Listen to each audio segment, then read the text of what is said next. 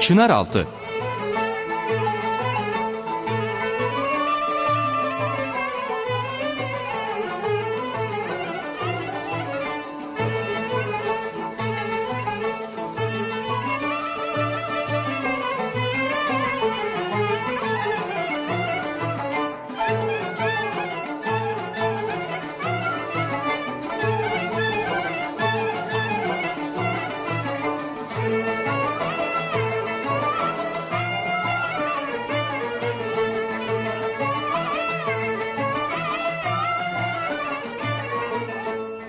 Değerli dinleyiciler hepinize merhaba.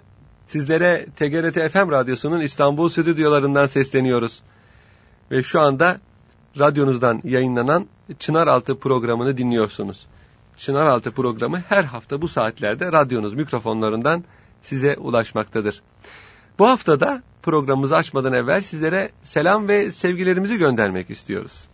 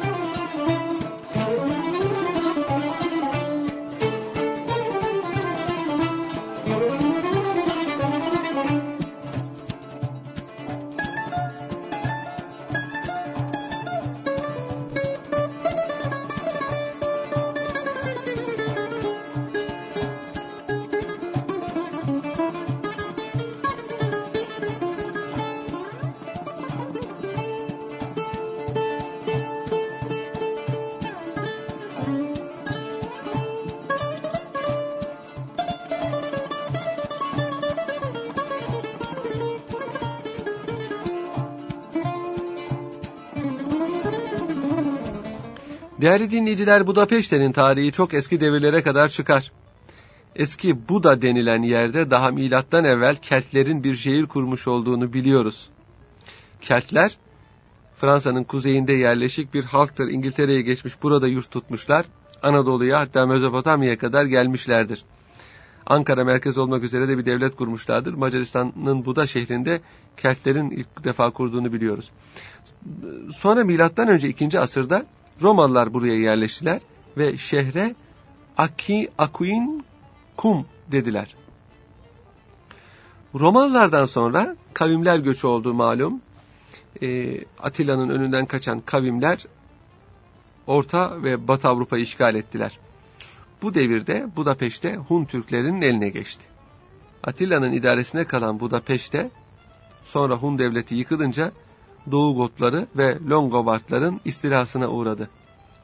Avarlar Budapeşte'yi bunlardan geri aldı. Şehir birkaç asır Avarlar tarafından idare edildi. Roma Cermen İmparatoru Şarlman, Karolos Manius, Büyük Karl Avarları inkıraza uğratınca Budapeşte'den çekildiler Avarlar ve burayı Slav kabileleri işgal etti. 10. asırdan itibaren Budapeşte Macarların eline geçti.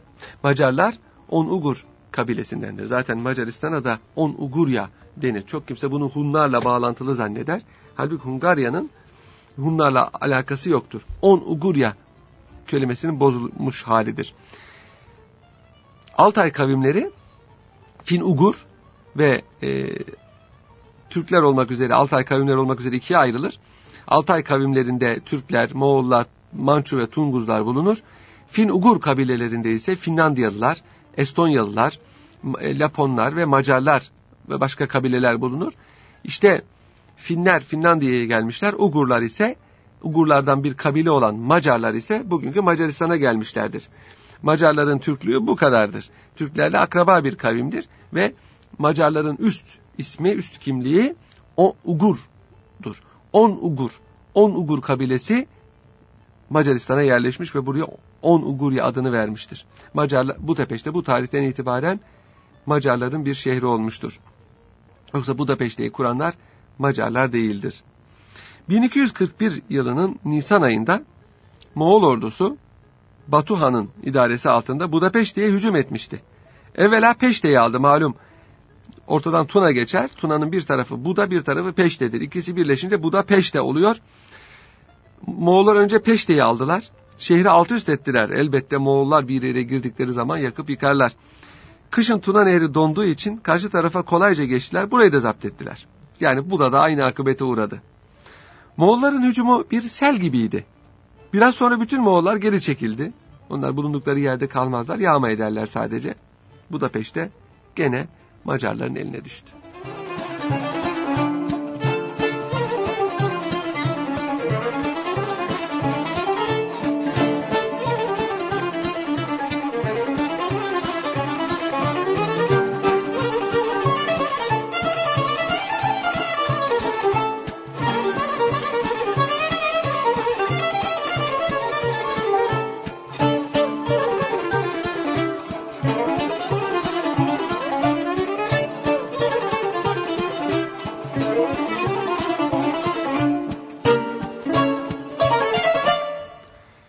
Değerli dinleyiciler 1526 senesi Türk tarihi için büyük bir zaferin tarihidir. Türk ordusu Mohaç'ta büyük bir zafer kazanmıştır. Bu zaferin neticesi olarak Macaristan kapıları Türklere açılmıştı. Fakat Kanuni Sultan Süleyman zamanın padişahı buralara yerleşmek için gelmediğini harekatıyla da ispat etmişti. Zaten yerleştirecek nüfusta yoktu. Mohaç Zaferi'nden sonra 9 Eylül'de Türk ordusu Buda şehrinin önlerine geldi. Türklerin karşısında ne yapacaklarını şaşıran Macar rüyesası, Macar ileri gelenleri şehri müdafaa edemeyeceklerinden hiç olmazsa harabiyetine mani olmaya karar verdiler. Padişah daha föl duvardayken bir Macar murahhas heyeti gelerek şehrin anahtarını Kanuni Sultan Süleyman'a takdim etti. 10 Eylül'de padişah Buda şehrine girdi. O gün Türk ordusuna şu emri verdi. Şehirde kimsenin malına, canına dokunulmayacak. Aksine hareket edenler şiddetle cezalandırılacaktır. Kanuni Sultan Süleyman iki gün şehri gezdi. Türk ordusunun şehre girmesine tahammül edemeyen yabancılar şehrin bazı yerlerini yakmaya başladılar. Türkler yangını söndürmek için çok gayret sarf ettiler. Hatta sadrazam dahi yangın yerine giderek hemen söndürülmesi için talimatlar verdi. Macar kralının sarayında oturan padişah bayramı burada geçirdi. Bayram alayı muayyede bayramlaşmada sarayda yapıldı. Bu sırada Kanuni Sultan Süleyman Tuna üzerine Buda şehriyle Peşte'yi birbirine bağlamak için Odun Pazarı civarına bir köprü kurulmasını emretti ve buna dair faaliyet derhal başladı.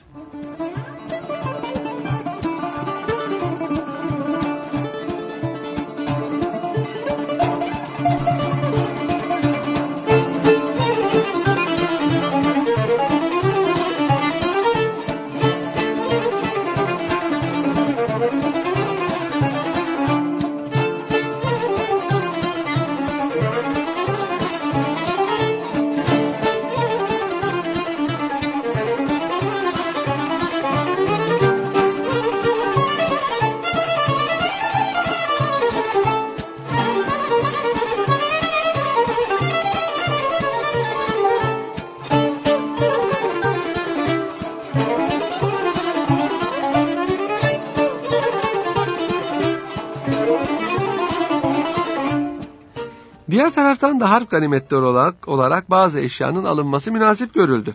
Malum savaşı kazananlar karşı tarafın menkul gayrimenkul mallarını ganimet statüsüne koyarlar. Türklerde de İslam hukukunda da ganimetin beşte biri devletin, beşte dördü savaşa bilfiil katılan mücahitlerindir. Daha evvel Fatih Sultan Mehmet'in 1456'da Belgrad önünde şehri zapt edemeyince bırakıp gittiği iki büyük top Buda'ya getirilmişti. Kanuni Sultan Süleyman önce bu topları geri aldırdı.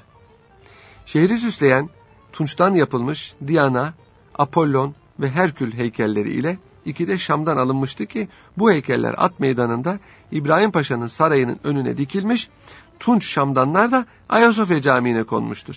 Hatta bu heykeller daha sonra İbrahim Paşa'nın başını yemiştir. İbrahim Paşa bunları Macaristan'ı fethetmenin nişanesi olarak sarayın bahçesine dikmişti. Fakat ondan sonra bunu bu hareketi büyük bir tepki çekti. Çünkü resim ve heykel İslam dininde yasaklandığı için o zaman halk buna çok tepki gösterdi. Hatta aleyhine şiirler yazıldı. Neticede Mak İbrahim Paşa, Makbul İbrahim Paşa önce makamını sonra canını kaybetti. Padişahın eniştesi olduğu halde. Bu arada Macar kralı Matyaş'ın kitapları da alındı İstanbul'a getirildi. Daha sonra Macarlarla yapılan anlaşma neticesinde Sultan Abdülhamit zamanında yüzlerce sene sonra bu kitaplar Macaristan'a iade edildi. Kanuni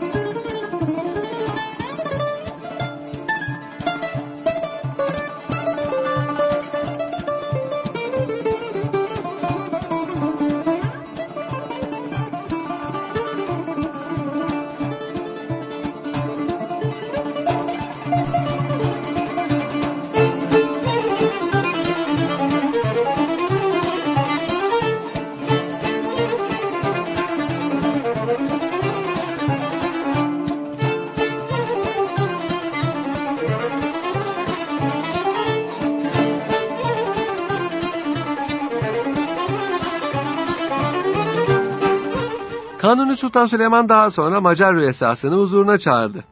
Maksadının burayı istila olmadığını, Transilvanya yani Osmanlılardaki adıyla Erdel eşrafından Jan Janosch Zapolya'yı kral nasbedeceğini kendilerine bildirdi.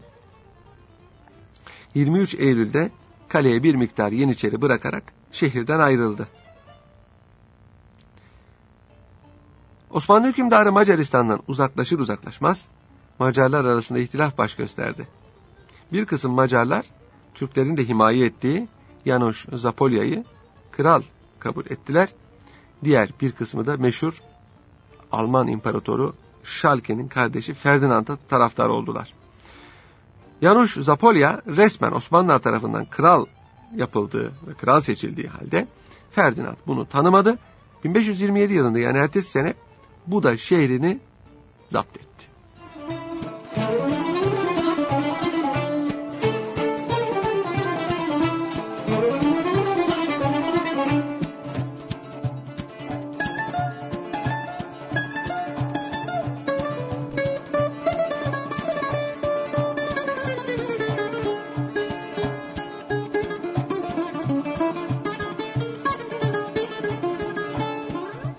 Macaristan'ın bu mühim şehrinin Avusturyalıların eline geçmesini yerinde bulmadı Kanuni Sultan Süleyman tabii olarak. Macarların kendi ülkelerini müdafaa edemeyip de Avusturyalılara taraftar olmasını beğenmedi. 1529 yılında Budapeşte'nin önüne geldi tekrar. Şehri sıkı bir muhasara altına almak için hazırlandı. İçeride Macar ve Alman askerleri vardı. Almanlar şehri şiddetle müdafaa taraftarıydı. Ama Macarlar buna emniyet vermi vermiyorlardı. Türk ordusu şehrin önüne geldiğinden dört gün sonra kapılardan biri teslim oldu. Bir kapıyı alınca artık şehre karşı top kullanmaya lüzum görmeden hücum ettiler ve kaleyi zapt ettiler. Bundan kısa bir müddet sonra Yanoş Zapolya Türkler tarafından tahta çıkarıldı. Kanuni Sultan Süleyman bundan sonra evvelce Türklerin eline geçmiş olan meşhur Macar krallık tacını da Yanoş Zapolya'ya gönderdi. 1540 senesi yani Zapolyon'un ölümüne kadar Budapeşte Macarların elinde kaldı ve Türkler bu şehrin Macarlar tarafından idaresini desteklediler. Yani Macaristan Türkiye'ye tabi, ha, Türkiye hamisi olmak üzere de, devam etti. Janos Zapolya ölünce Ferdinand fırsat bildi gene Budapeşte ve Macaristan'ı ele geçirmek sevdasına düştü. Daha 1530 yılında Buda'yı istila etmek için bir teşebbüste bulunmuştu fakat muvaffak olamamıştı.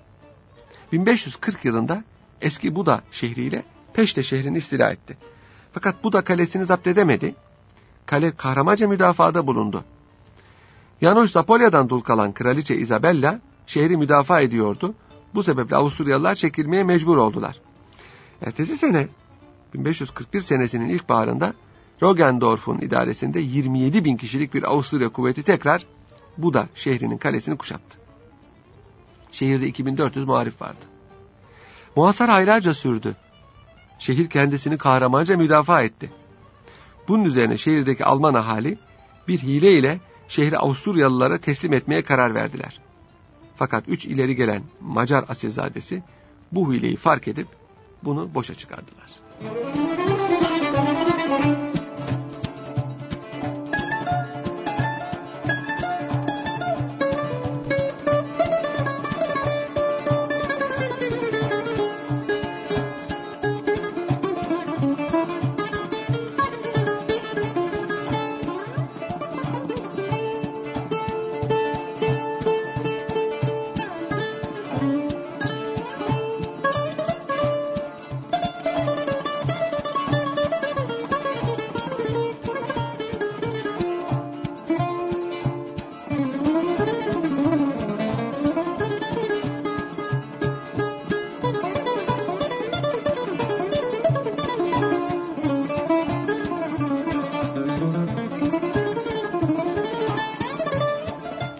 Kanuni Sultan Süleyman'ın Budapeşte'de olup bitenlerden haberi vardı. Artık bu şehri Macarların elinde bırakmanın doğru olmadığını gördü. Şehir onların elinde kaldıkça Avusturyalılar hak iddia edeceklerdi ve mütemadiyen Budapeşte'ye hücum edeceklerdi. Türk ordusu 1541'de hareket etti.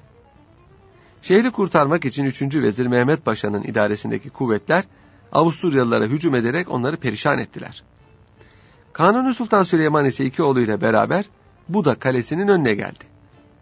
Şehirdeki Macar eşrafı Kanuni Sultan Süleyman'ı ziyaret ettiler. Türkler Macarlara ikramda bulundular, onları yemeğe alıkoydular.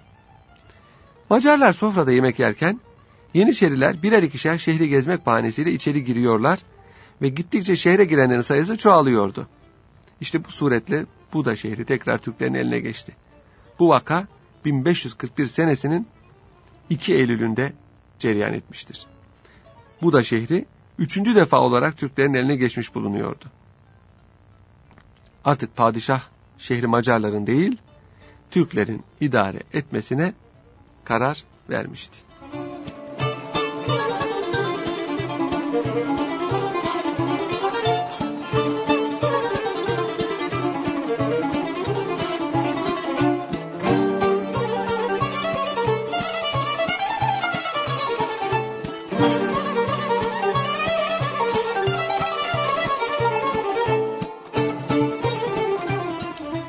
Avusturyalılar yılmadılar değerli dinleyiciler. Tam beş defa Budapeşte'ye beyhude yere hücum ettiler.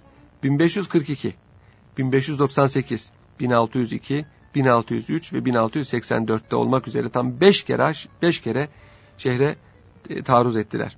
Üçüncü hücumlarında 1602 yılında Peşte şehrini iki sene kadar ellerinde tutabildiler. Fakat Türkler yine galebeyi temin ettiler ve şehri geri aldılar. En nihayet 1686 senesinin 2 Eylül'ünde Peşte şehrini kaybettik. 70 yaşındaki ihtiyar Budin Paşası, Türklerin Buda'ya verdikleri isim Budin'dir. Abdi Paşa son nefesine kadar şehri kahramanca müdafaa etmiştir. Demek oluyor ki değerli dinleyiciler Buda Peşte 1144-145 sene Türklerin elinde kalmıştır. 2 Eylül 1541'de aldık.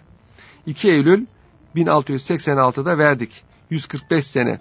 Ondan önce 15 senelik bir fiili hakimiyet var Macarların elinde ama yine Türk hakimiyeti onu da eklersek az bir zaman değil. Bu müddet zarfında Budapeşte Türkler oturmadığı, yerleşmediği halde, yerleşemediği halde tam bir Türk şehri, şehresi iktisap etmişti.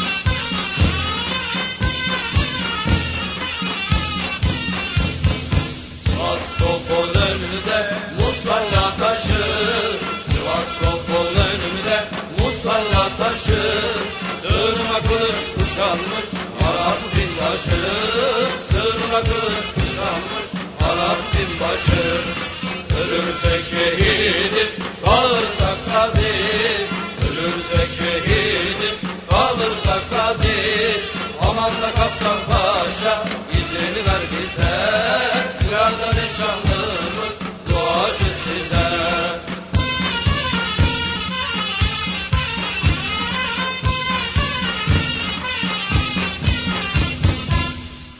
Değerli dinleyiciler, Osmanlılar zamanında şimdiki gibi soyadı kullanılmıyordu.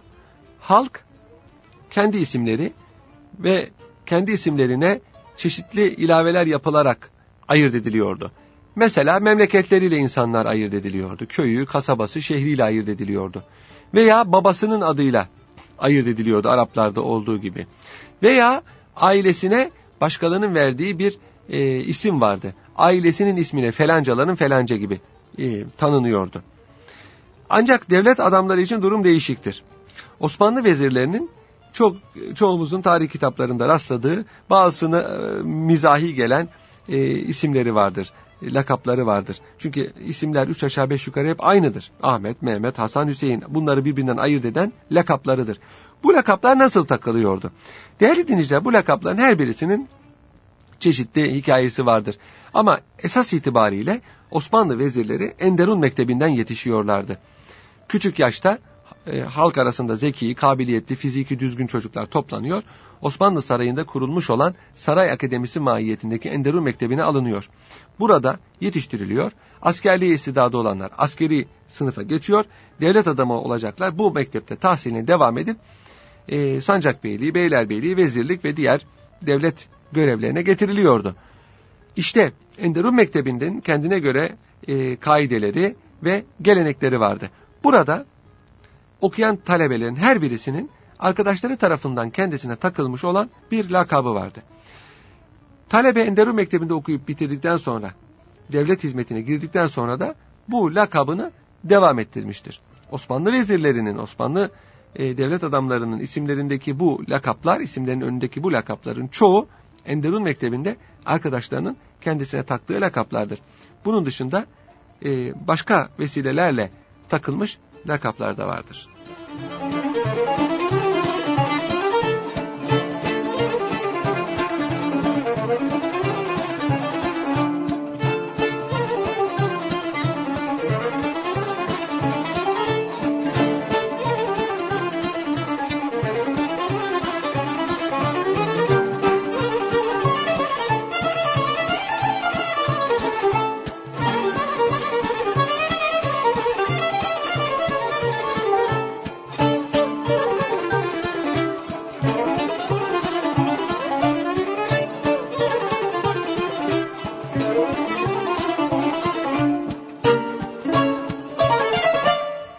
Değerli dinleyiciler şimdi sizlere Osmanlı vezirlerinden kendine has lakabı olan bazılarını ve bu lakabın nereden geldiğini alfabetik sıraya göre arz etmek istiyoruz.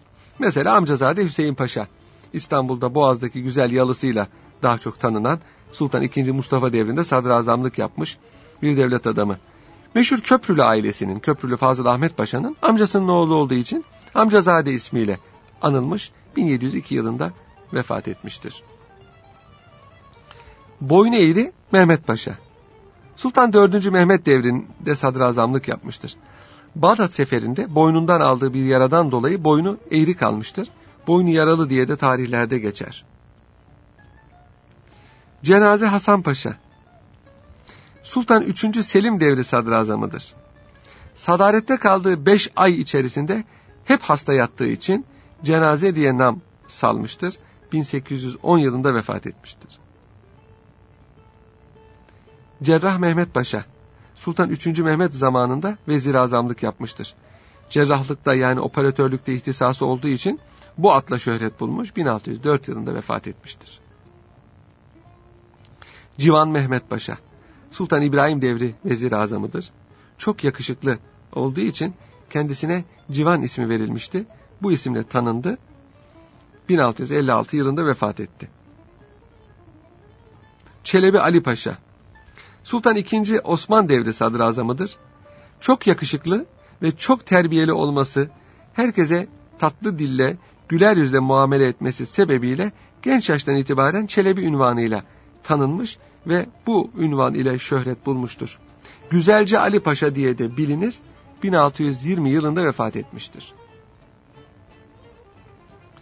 Çar Hacı Ali Paşa, Sultan 3. Selim devrinde vezirlik yapmıştır. Eskiden öncü birliklere kumanda edenlere çarhacı denirdi değerli dinleyiciler. Ali Paşa da önce çarhacılıktan gelme, bundan dolayı çarhacı Ali Paşa diye bilinmiş, 1823'te vefat etmiştir. Divittar Mehmet Paşa, Sultan 1. Mahmut devri sadrazamıdır. Kamış yazı kalemleri eskiden siyah bezir mürekkebiyle yazardı. Bunların muhafazası için pirinçten imal edilen divitler yapılırdı. Mehmet Paşa, damat İbrahim Paşa'nın, Nevşehir'de damat İbrahim Paşa'nın divitçisi, divittarıydı. Bundan dolayı divittar diye anılmış, böyle tanınmıştır. 1753 senesinde Mısır'da vefat etmiştir. Hatta harem iskelesinde yaptırmış olduğu caminin minaresinin alemi de divit şeklindedir.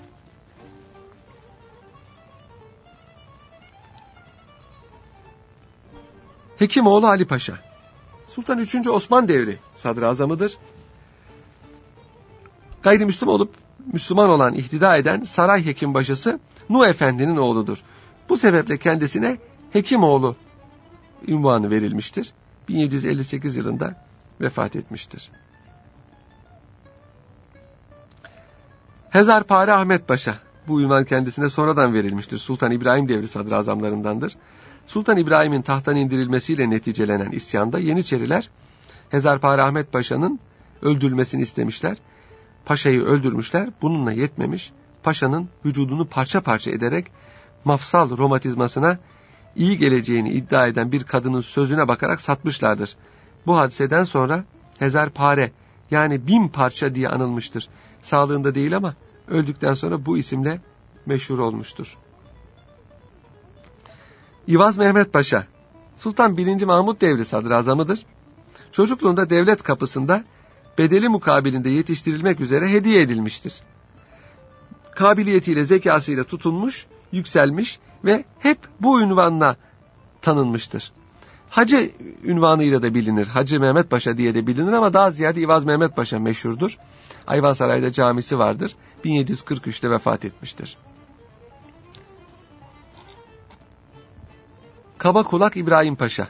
Sultan 1. Mahmut devri sadrazamıdır. Kulaklarının haddinden fazla büyük olması sebebiyle Enderun Mektebi'nde kendisine bu isim verilmiş. O da bu isimle tanınmıştır. 1742 senesi vefat tarihidir. Kalafat Mehmet Paşa. Sultan 1. Abdülhamit devri sadrazamıdır. Bünye ve kıyafet itibariyle çok gösterişli olduğu için Enderun Mektebi'nde kendisine Kalafat lakabı verilmişti. Böyle tanınmış 1792 yılında vefat etmiştir. Kalaylı Koz Ahmet Paşa Sultan II. Ahmet devri sadrazamıdır. Çok iyi yaşam, yaşar, güzel giyinir. Ancak çok fazla e, tahsili olmadığı halde yüksek memuriyetler elde etmesi sebebiyle kendisine Kalaylı Koz ünvanı verilmiştir. 1715 tarihinde vefat etmiştir. Kavanoz Ahmet Paşa benim en çok güldüğüm isimdir. Sultan 3. Ahmet devri sadrazamlarındandır. Kısa boylu ve şişman olduğu için Enderun Mektebi'nde kendisine Kavanoz lakabı verilmiş. Böyle tanınmış ve 1705 yılında da vefat etmiştir. Kemankeş Kara Mustafa Paşa. Sultan 4. Murat ve Sultan İbrahim devrinde sadrazamlık yapmış mühim devlet adamlarındandır. Ok atmadaki maharetinden dolayı kemankeş yani yay çeken diye şöhret bulmuştur. 1643 senesinde vefat etmiştir. Kuyucu Murat Paşa, Sultan 1. Ahmet devri sadrazamıdır. Meşhurdur malum. Devletin iş düzenini bozan Kızılbaş ve Celali isyanlarında öldürdüklerini kuyulara doldurttuğu için kendisine Kuyucu Murat Paşa denilmiştir. İleri yaşında çıktığı bu Anadolu seferinde Anadolu'daki isyanları bastırmaya ve dirliği, düzenliği tekrar sağlamaya muvaffak olmuştur. 1611 yılında vefat etmiştir. Melek Ahmet Paşa, Sultan 3. Selim devri sadrazamıdır. Çok yakışıklı ve yumuşak olması itibariyle Melek diye şöhret bulmuş. 1801'de vefat etmiştir. Bir Melek Ahmet Paşa da 17. E, asır başlarında yaşamıştır. Evliya Çelebi'nin akrabasıdır. O da aynı şekilde yumuşak tabiatı sebebiyle Melek Ahmet Paşa diye anılmıştır. Mere Hüseyin Paşa Sultan 1. Mustafa devri sadrazamıdır. Aslen Arnavuttur ve Arnavutça e, suçluları cellata teslim ederken veya ceza verecek infaz memuruna teslim ederken Arnavutça al manasına gelen Mere diye seslendiği için kendisine bu ünvan verilmiştir. Mere Hüseyin Paşa diye şöhret bulmuştur. Bir de Blak Mehmet Paşa var. Blak da Arnavutça şişman demek. O da şişman iri yarı olduğu için kendisine Blak Mehmet Paşa adı verilmiştir. Öküz Mehmet Paşa çok meşhurdur. Bunun e, is, isminin için öküz olduğuna dair çeşitli rivayetler vardır. Babasının öküz nalbanda olduğu söylenir. Efendim bir de e, cami yaptırırken veya bir seferde e, top arabası çamura saplanmış. E, top arabasının bağlı bulunduğu öküzler e, top arabasını çekememiş. O da öküzlerle beraber e, top arabasını çekmiş ve çok güçlü kuvvetli olduğu için top arabasının çamurdan kurtulmasına muvaffak olmuştur. Veya cami yaptırırken e, taş taşıyan e, aynı şekilde çamura saplanmış. Bunu bu şekilde çamurdan kurtarmış. Bundan dolayı öküz ünvanıyla anılmış. Kendisi bundan dolayı pek e, üzülmezdi. Hatta rivayete göre bir seferde e, bir merkebin e, bir affedersiniz bir öküzün böğürmesi üzerine oradaki vezirler bıyık altından gülmüşler. Paşanın öküz Mehmet Paşa diye tanınmasından dolayı. Paşa anlamış niye güldüklerini demiş ki niçin gülüyorlar, niçin böğürüyor biliyor musunuz demiş öküz. E, sen benim gibi bir öküz olup da bu eşeklerin içinde ne işin var bundan dolayı böğürüyor deyip e, etrafındakilere latife yapmıştır. Mısır'daki bir isyanı bastırıp da asileri kılıçtan geçirdiği için kul kıran diye de tanınır Öküz Mehmet Paşa. Gevherhan Sultan'la evlendiği için damat Mehmet Paşa diye de tanınır ama en namlı ismi Öküz Mehmet Paşa'dır. 1619 yılında vefat etmiştir. Semiz Ali Paşa, Kanuni Sultan Süleyman devri sadrazamıdır. Uzun boylu, iri yarı, tombul bir adam olmasından dolayı Semiz diye e, şöhret bulmuştur. 1565 yılında vefat etmiştir. Bir başka Kanuni Sultan Süleyman devri sadrazamı var. Ee, İbrahim Paşa, Makbul İbrahim Paşa. Padişah kendisini çok severdi. Ve e, uzun zaman padişahın en yakını olmuş. Has oda başılıktan atlayarak sadrazamlığa getirilmiştir. Bundan dolayı kendisine Makbul adı verilmiştir. Fakat devlet idaresindeki bazı yanlışları sebebiyle idam edildiği zaman da Maktul katledilmiş İbrahim Paşa diye anılmıştır. Her iki ismi de tarihte geçer. Ma, e, sağlığını anlatırken Makbul İbrahim Paşa, öldükten sonrası için de Makbul İbrahim Paşa ünvanı kullanılır. Sürmeli Ali Paşa, Sultan II. Ahmet ve Sultan II. Mustafa devri sadrazamıdır. Süse meraklı oldu, olup sürme çektiği için bu isimle şöhret bulmuştur Enderun Mektebi'nde. 1695'te vefat etmiştir. Tabanı yassı Mehmet Paşa gene Sultan 4. Murat devri sadrazamıdır. Ayakları gayet büyük, tabanı geniş ve düz olduğu için Enderun Mektebi'nde kendisine düz taban veya tabanı yassı ünvanı verilmiş. 1639 yılında vefat etmiştir. Tarhuncu Ahmet Paşa bu da meşhurdur. İlk Osmanlı bütçesini yapması sebebiyle meşhurdur. Halbuki ilk Osmanlı bütçesini o yapmamıştır. Fakat bütçeyi başka bir usulde tertiplediği için bu şekilde şöhret bulmuştur. Sultan 4. Mehmet zamanında sadrazamlık yapmış. Eskiden vergi memurlarına tarhuncu denirdi. Paşa 1653 yılında vefat etmiş ve tarhuncu olarak tanınmıştır. Tiryaki Mehmet Paşa adından anlaşılacağı gibi Tiryaki olması itibariyle bu ismi almıştır. Sultan 1. Mahmut devri sadrazamıdır. 1750 yılında vefat etmiştir. Bir de Tiryaki Hasan Paşa vardır. O da Kanice müdafasıyla tanınır. Topal Recep Paşa Sultan 4. Murat devri sadrazamlarındandır. Damla hastalığından kalma bir arıza sebebiyle aksak yürürdü. Bundan dolayı Topal Recep Paşa diye şöhret bulmuştur. 1631 yılında idam edilmiştir isyana katıldığı için. Evet yeğen Mehmet Paşa Sultan 1. Mahmut devri sadrazamıdır. Bu padişah devrinde mühim devlet işlerinde rol oynamıştır. E, ve Kel Yusuf diye anılan bir zatın kız kardeşinin oğlu olduğu için mektepteyken buna bu ünvan verilmişti. Yeğen Mehmet Paşa diye. Bundan dolayı bu isimle tanınmış 1754 yılında vefat etmiştir. Evet Zurnazen Mustafa Paşa, Zurnacı Mustafa Paşa. Sultan 4. Mehmet devri sadrazamıdır. Tarihimizin en kısa müddetli sadrazam olarak bilinir ki 4 saat sadrazamlık yapmıştır değerli dinleyiciler. Yeniçeri Ocağı'ndayken mehter takımında zurna çaldığı için zurnazen ve zurnacı diye şöhret bulmuş 1656 yılında vefat etmiştir.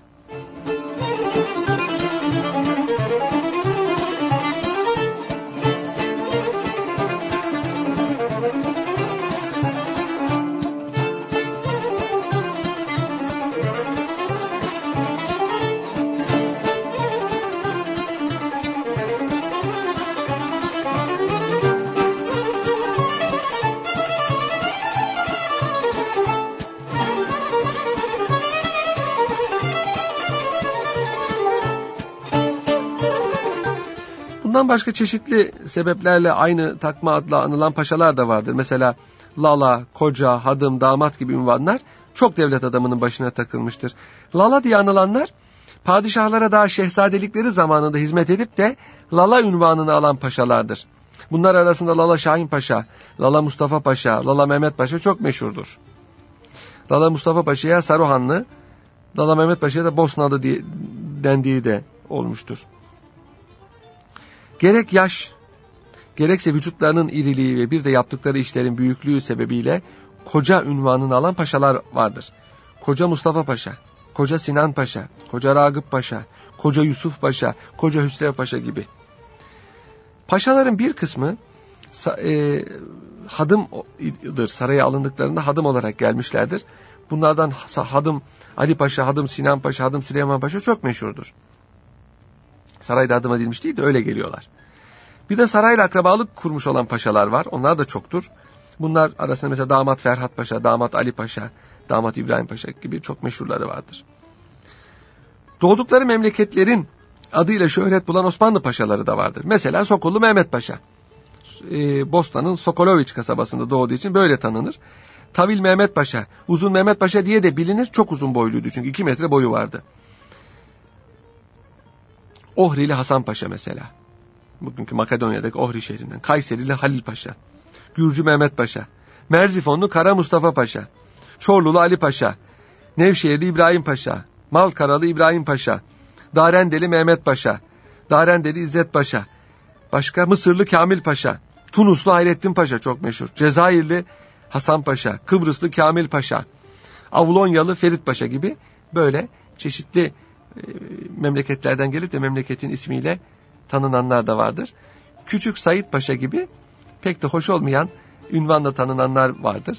Mütercim Rüştü Paşa gibi değişik ünvanlar taşıyanlar vardır. Keçecizade Fuat Paşa gibi aile ismiyle tanınan Osmanlı paşaları da olmuştur.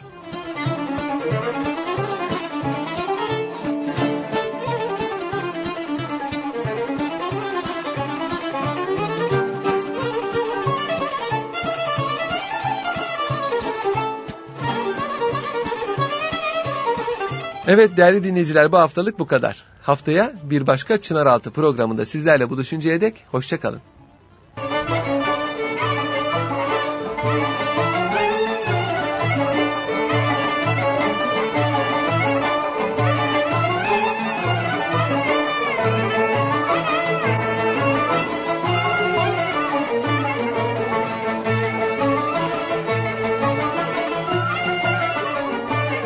Çınaraltı